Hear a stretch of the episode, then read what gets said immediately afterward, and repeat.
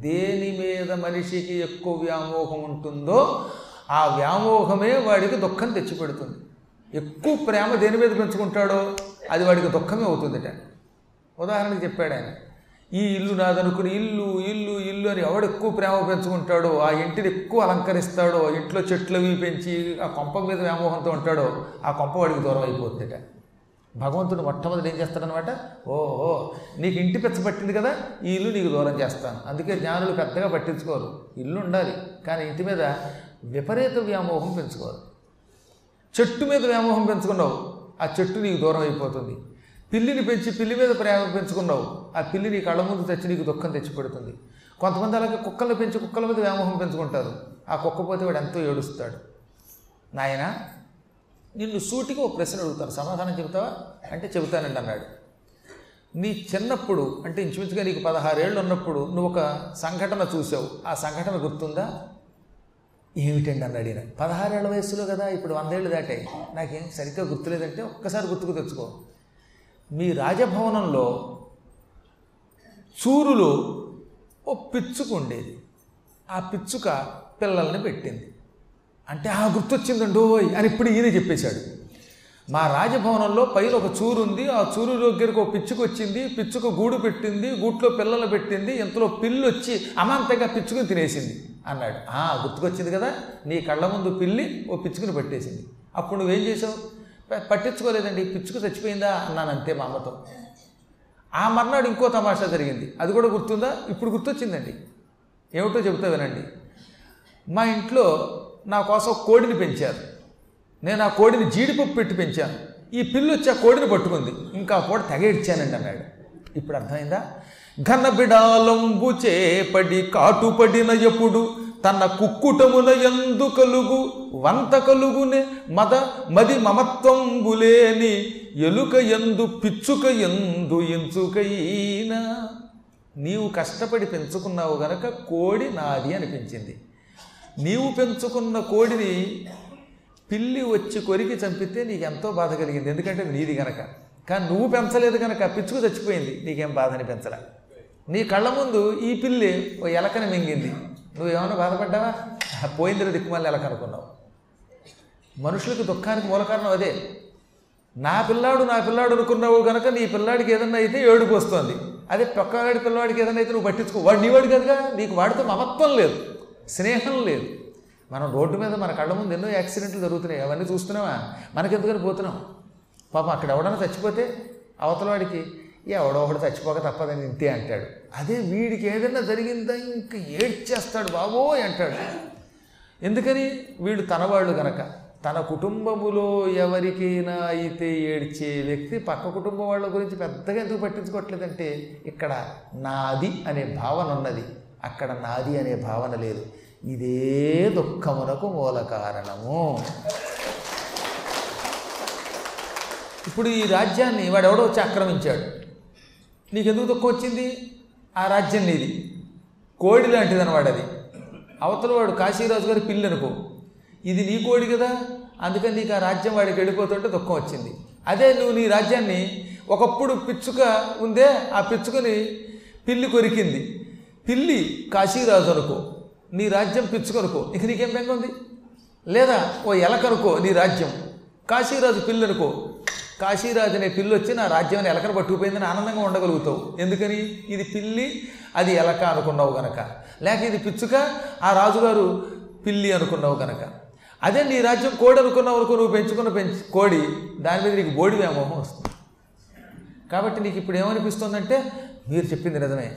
రాజ్యం నాది నాది నాదనుకోవడం వల్లే నా రాజ్యం మీదకి శత్రువులు దండయాత్రకు వచ్చి అది లాక్కుంటుంటే దుఃఖం అనిపించింది. పోతే పోయింది నాకేం సంబంధం లేదనుకుంటే నాకేం బాధ అనిపించదుగా? రాలిపోయిన రావ్యాకుని పట్టించుకున్నట్టుగా పట్టించుకోలేకపోయాను. ఇప్పుడు మీరు చెప్పాక కొంచెం ధైర్యం వచ్చింది. అనగానే అప్పుడు ఆయన చెప్పాడు అహంకారం నేను అనే భావన మమ నాది అనే భావన ఈ రెండూ కూడా మనిషి అనుక్షణం తన ప్రవర్తనతో పెంచుకుంటాడు. ఇవి మనస్సులోంచి పుట్టే భావాలే బయటే ఉండవట. తీవ్ర వైరాగ్యం రావాలంటే ముందు నేను ఆ తర్వాత నాది. ఈ రెండు భావనలు విడిచిపెట్టేయాలి. విద్యా కుఠారంతో అంటే జ్ఞానం అనే గొడ్డలితో ఈ భయంకరమైన మమకారం అనే చెట్టుని అహంకారం అనే చెట్టుని నరికేయాలి. దానికి సాధన చెయ్యాలి. మొదట్లో ఏం చేయాలట? ఇది నాది అనుకున్న క్రమక్రమంగా ఇవాళ నాది ఎప్పటికీ నాది కాదు అనుకోవాలి దాని మీద వ్యామోహం కొంచెం కొంచెం మానసికంగా దూరం చెయ్యాలి. నాది కాదు కాదు అనుకుంటూ ఉండడం ద్వారా దాని మీద వ్యామోహం పోతుంది. కొంతకాలం పోయాక నీకు తెలియకుండానే ఈ రాజ్యం ఎంతో పూర్వం నాకు నాది రేపు ఎవడదో ఆ తర్వాత ఎవరదో ఒకప్పుడు ఎవరిదో ఇప్పుడు నా దగ్గరకు వచ్చింది అనిపిస్తుంది. మన శరీరమే మంది కాదు అనిపిస్తుందా లేదా నీకు? ఇవాళ ఉన్న శరీరం రేపటి రకంగా ఉండడంలా. రేపున్న శరీరం ఎల్లుండి ఇంకో రకంగా ఉంటుంది. కొంతకాలం పోయాక ఈ శరీరమే మనకి దక్కడంలా మనం మరొక శరీరం ధరిస్తున్నాం. క్షణానికో శరీరం ధరించే ఈ జీవి అనుక్షణికమైన శాశ్వతము కాని కుటుంబం మీద ధనం మీద రాజ్యం మీద బంధుత్వం మీద లేక సంబంధాల మీద మమకారం పెంచుకోవడం దండగా. అనగా దేవా మీ దగ్గర నుండి సాధన చేస్తాను అనుగ్రహించండి అన్నట్ట. ఇప్పుడు నా దగ్గర ఎక్కువ కాలం ఉండి సాధన చేసే సమయం లేదు నీకు అక్కడ రాజ్యాన్ని శత్రువులు చుట్టుముట్టారు. నీ సోదరుడు అక్కడ ఉన్నాడు కాబట్టి నీ మీద అభిమానంతో రోజు కొంచెం కొంచెం వైరాగ్యం బోధించకుండా నీ నెత్తిమ చేయి పెట్టి సంపూర్ణ జ్ఞానం ప్రసాదిస్తున్నాను అన్నాడు గురువుగారు అభిమానంతో. వెంటనే అక్కడ తమాషా జరిగింది. ఆయన చెయ్యాల పెట్టగానే వీడిలో అప్పటి వరకు ఉన్న వ్యామోహంతో ఒక్క క్షణంలో పోయిందట. రాజ్య వ్యామోహంతో పోయి వైరాగ్యం వచ్చిందిట. అప్పుడు ఆయన అన్నాడు గురుదేవా ఇంత తొందరగా నా నెత్తి మీద చెయ్యి పెట్టి నాలో ఉన్న మమకారం తొలగించి తీవ్ర వైరాగ్యం ఇచ్చావు నేనేం పుణ్యం చేశానంటే నువ్వు కాదు పుణ్యం మీ అమ్మ చేసింది అన్నాడు. నీ పుణ్యం నీది కాదు మీ అమ్మగారిది నీ తల్లి పరమపుణ్యాత్మురాలు యోగమాత యోగిని మాత యోగిని. తల్లి గొప్పదై పిల్లల్ని పెంచితే అటువంటి వాడిని దేవుడు అనుగ్రహిస్తాడు. ఇది నేను ఎప్పుడో చెప్పాను వేదంలో అన్నాడు ఆయన. ఇప్పుడు మీకు అర్థమవుతుందా? మీ పిల్లలు బాగుండాలంటే మీరు పిల్లల్ని సరైన మార్గంలో పెట్టండి. తల్లులు గనక భక్తితోటి పిల్లల్ని పెంచితే పిల్లలకి సన్మార్గం బోధిస్తే దైవభక్తి బోధిస్తే ఈ తల్లిని ఆ భగవంతుడు ప్రేమిస్తాడు. ఈ తల్లి మీద ప్రేమతో పిల్లలను అనుగ్రహిస్తాడు. కాబట్టి మన పిల్లలు బాగుపడాలంటే ముందు మనం బాగుపడాలి. మన పిల్లలకి సరైన మార్గం మనం బోధించాలి. తల్లిదండ్రులు చేసిన పుణ్యమే పిల్లలకు వస్తుందండి. ఓ తండ్రి గారు ఇప్పుడు ఆయన ఉన్నారు. ఎంతో కష్టపడి ఈ గుడిని ఈ ఆలయాన్ని ఇంకా ఇంకా ధర్మబద్ధంగా చేయాలని సంకల్పించారు. ఇప్పుడు ఏమైంది అది ఆ ప్రభావం వాళ్ళ అబ్బాయి మీద పడింది. అబ్బాయి తండ్రిని మించిన తాత అయ్యాడు ఇప్పుడు రేపొద్దున ఈ ప్రభావం వాళ్ళ పిల్లల మీద పడుతుంది. వాళ్ళు ఇంకా గొప్పవాళ్ళు అవుతారు. ఇలా ఇలా ఇలా వంశాలు తరతరాలుగా ఈ ధర్మకార్యాలు చేస్తాయి.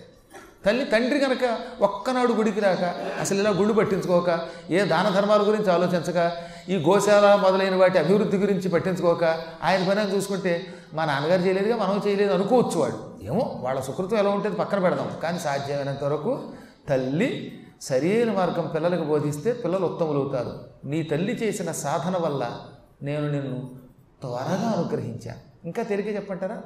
మనమే ఉన్నాం. ఇప్పుడు నేను సద్గురువుకి చాలా ప్రీతిపత్రుణ్ణి. అవును అనుకుందాం కాసేపు. గురువు గారి దగ్గరికి నేను మా పిల్లలు తీసుకెళ్తే నేను ఏం చేస్తారు? నా మీద అభిమానంతో మా పిల్లలు కూడా అనుగ్రహిస్తారు. మామూలుగా అయితే మీరు ఆయన దగ్గరికి వెళ్ళలేరు. కానీ నన్ను పిలిచినప్పుడు నాతో పాటు మా పిల్ల కూడా వస్తే ఓహో మీ అమ్మాయ? అని దీవిస్తారు. అంటే నా ప్రభావం నా పిల్ల మీద ఉంది. అలాగే మీ ప్రభావం మీ పిల్లల మీద ఉంటుంది. అది మంచి అయినా చెడ్డ అయినా. నీ తల్లి మదాలస యొక్క పవిత్రత వల్ల నేను నిన్ను తొందరగా హస్త మస్తక సంయోగంతో అనుగ్రహించాను. అందుకే తల్లి యొక్క రుణం తీర్చుకోలేను ఆయన ఒక ఉత్తమురాలైన తల్లిని యావజ్జీవితం మనస్సులో సద్గురువుగా నిలబెట్టి గౌరవించాలి సుమా అని పలికి ఆ తర్వాత గురువుగారు చాలా బోధించాడు. జ్ఞానం ద్వారా అజ్ఞానాన్ని తొలగించుకో. విజ్ఞానం మనస్సు ద్వారా వస్తుంది. మనిషి సాధ్యమైనంత వరకు వస్తు వ్యామోహం ఉన్నంత వరకు వాడు బాగుపడ్డు. ముందు వస్తువుల మీద క్రమక్రమంగా వ్యామోహం తగ్గించుకోవాలి. జ్ఞానం వల్ల వైరాగ్యం వైరాగ్యం వల్ల సమగ్ర జ్ఞానం ఈ రెండు ఒకదానికొకటి సంబంధం వస్తాయి. జ్ఞానం ఉంటే వైరాగ్యం వస్తుందిట. వైరాగ్యం ఉంటే జ్ఞానం వస్తుంది. జ్ఞానం అంటే ఈ ప్రపంచంలో ప్రతి ప్రాణి పరమాత్మ అనే ఊహ. దీనివల్ల ఏమవుతుంది? దేని మీద రాగం ఉండదు. రాగము లేకపోవటమే విరాగత్వం. అనగా ఇది నాది ఇదే నాది ఇందులో నేను ఉంటాను ఇది ఎప్పుడు నా దగ్గర ఉంటుందనే భావన రాగం. అది తొలగితే అది వైరాగ్యం. ఈ వైరాగ్యం పొందు. ఈ భూమి మీద ఉన్నంతకాలం తన పూర్వార్జిత పాప పుణ్య కర్మ ఫలములు భోగించాలి.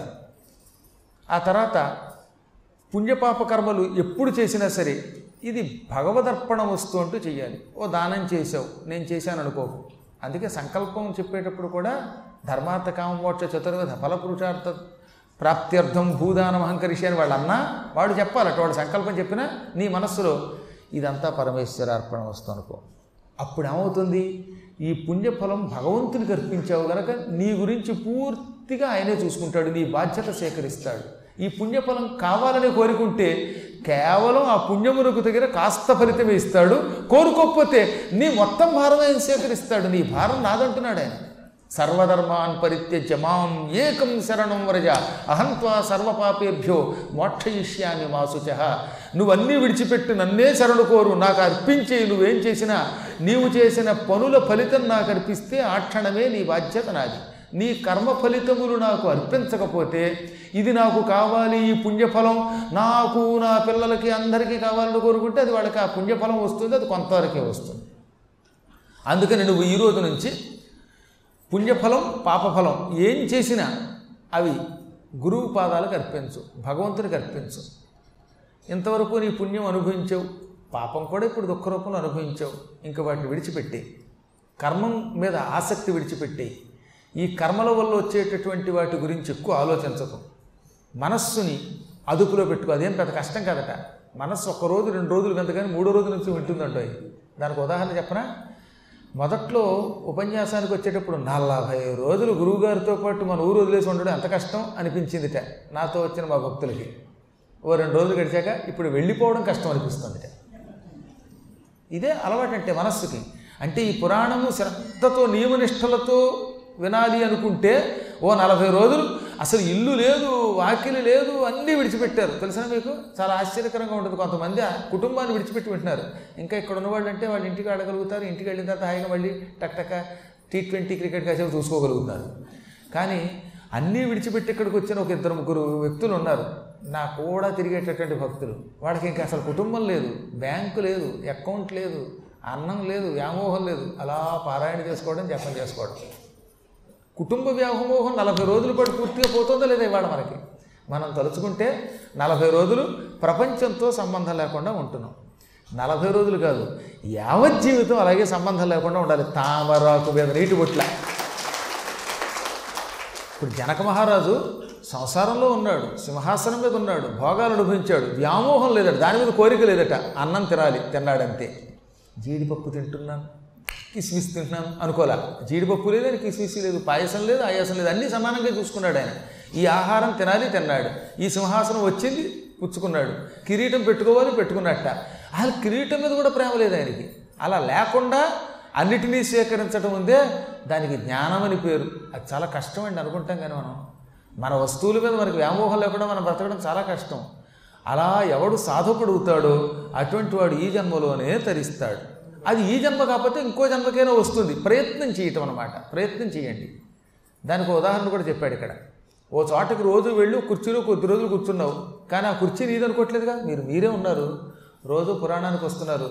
ఇవాళ పంతొమ్మిదో రోజు. రాగానే ఈ కుర్చీ నాది అని మీరు కూర్చుని కాసేపు కూర్చుంటున్నారు. కొంతమంది అయితే సీటు ఖర్చీఫ్ కూడా వేసేసుకుంటున్నారు అనుకోండి. ఈ గోడ నాది ఈ ఏరియా నాది. ఇంకోటి ఎవడో కూర్చుంటే పక్కన పక్కన కూర్చొని మనం కదా? ఈ గోడ నాది ఈ కిటికీ నాది అని. కానీ ఎంతసేపు ఈ కిటికీ నీది ఈ రెండు గంటలే. రెండు గంటలు అయ్యాక నువ్వు కూర్చుందామన్నా? మైకి పెట్టాయన వెళ్ళవమ్మా అంటాడు కొంచెం. ఆయనే కొంచెం కరెక్ట్. ఎందుకంటే మేము అలా చెప్పలేం. కఠినంగా చెప్పి బయటకు అమ్మనగలుగుతాడు అలా చెప్పకపోతే నువ్వు ఇక్కడ కూర్చుంటే ప్రమాదం కూడా. కాబట్టి ఈ రెండు గంటలు దాటిన తర్వాత మనం వ్యామోహం పెంచుకున్నా ఇది బయట పంపుతాడు మనం మనము పెంచుకోలేం. ఈ నలభై రోజులు అయ్యాక ఈ హాల్ ఎక్కడో మనం ఎక్కడో. అంతే కదా? ఈ కుర్చీ లాంటిది అనుకోండి మన శరీరం. ఈ కుర్చీ లాంటిది అనుకోండి మన ఇల్లు. ఇక్కడికి వచ్చి కూర్చున్నప్పుడు ఉన్న ఈ కుర్చీ లాంటిది అనుకోండి మన కుటుంబ సభ్యులు. అప్పుడు మనకి ఎలా అయితే ఉపన్యాసంలో కేవలం రెండు గంటలు మాత్రమే కుర్చీతో సంబంధమో అలాగే మనకి ఏమనిపిస్తుంది అనమాట మనకి కించిత్ కాలమే ఈ శరీరంతో సంబంధం.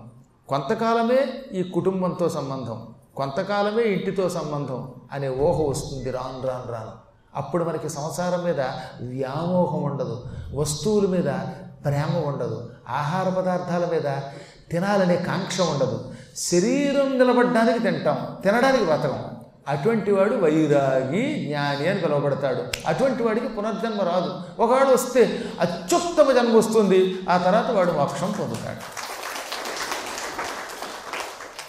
ఇది రావాలంటే సాధ్యమైనంత వరకు పది మంది తిరిగే చోట జపం చేయొద్దన్నాడు.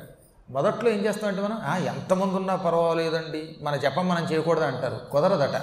అనలము నీరు కోపం ఉరగాలయమున్న ఎడం చతుష్పథం మున. సాధకులకి వ్యామోహం పోవాలంటే జపం చేయాలి ఈ జపం చేసేటప్పుడు మొదట్లో ఏకాంత ప్రదేశాల్లో కూర్చోవాలట. నిప్పున్న చోట పక్కనే నిప్పుంది అప్పుడు వీడు జపం చేయలేడు అది కాలుతుంది కనుక నీరు ప్రవహిస్తున్న చోట నూతి దగ్గర. ఎందుకని? నూతిలో నీళ్ళు తోడుకోవడానికి వస్తారు వీడు జపం చేయలేడు. అలాగే పాములు ఉన్న చోట నలుగురు తిరిగేటటువంటి రోడ్ల కోడల దగ్గర పితృభూమిలో అంటే శ్మశానాల్లో. ఇటువంటి చోట మనం జపం చేస్తే నిలబడదు వైరాగ్యం రాదు. అందుకనే పూర్వం ఏం చేసేవారనమాట యోగివి కావాలంటే అడవికి వెళ్ళి ఏకాంతంగా ఎవరూ లేని చోట తపస్సు చేయన్నారు. అప్పుడు ఏమవుతున్నమాట మనకి ఏకాంత ప్రదేశంలో మనస్సు నిలబడుతుంది.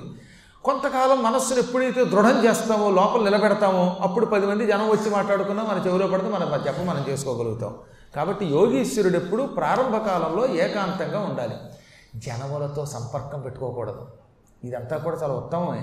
అందుకే ఇప్పుడు కూడా కొంతమంది గురువులు పగటిపూట ఎవరన్నా వస్తామంటే తొందరగా వెళ్ళిపోండి బాబు అంటారు. ఎందుకు వచ్చింది ఈ గొడవ మనకి వాళ్ళతో పడితే సాంగత్యం వల్ల దెబ్బతింటాం కనుక ఈ సాంగత్యమే యోగిని పాడు చేస్తుంది. సాంగత్యమే యోగికి వస్తు వ్యామోహం కలగజేస్తుంది. తీవ్ర వైరాగ్యంతో ఉందాం అనుకున్నవాడు పది మంది రాకపోగా వాళ్ళతో కబుర్ల వల్ల మళ్ళీ అజ్ఞానంలో పడిపోతాడు. ఇలా చేయగా చేయగా అప్పుడు యోగికి ముందు ఆరోగ్యం బాగుపడుతుంది. ఈ మధ్యన ప్రతివాడు యోగ యోగా అని ఒక పదం వేస్తున్నాడు. అది యోగా కాదు యోగము. ఈ యోగాభ్యాసం చేస్తే వాడి శరీరం క్రమంగా ఏమవుతుంది ఆరోగ్యం అనిష్ఠురత్వము. అలౌల్యంబున్ వపుః కాంతియున్ సౌరభ్యంబును సంస్వరత్వము మనస్సౌమ్యత్వమును మూత్ర విచారాల్పత్వము నిర్మలత్వము కృపా సంగత్వమును ప్రాప్త యోగారంభుండగువానికిన్ ప్రథమ జహ్నంబుల్ నరేంద్రోత్తమ.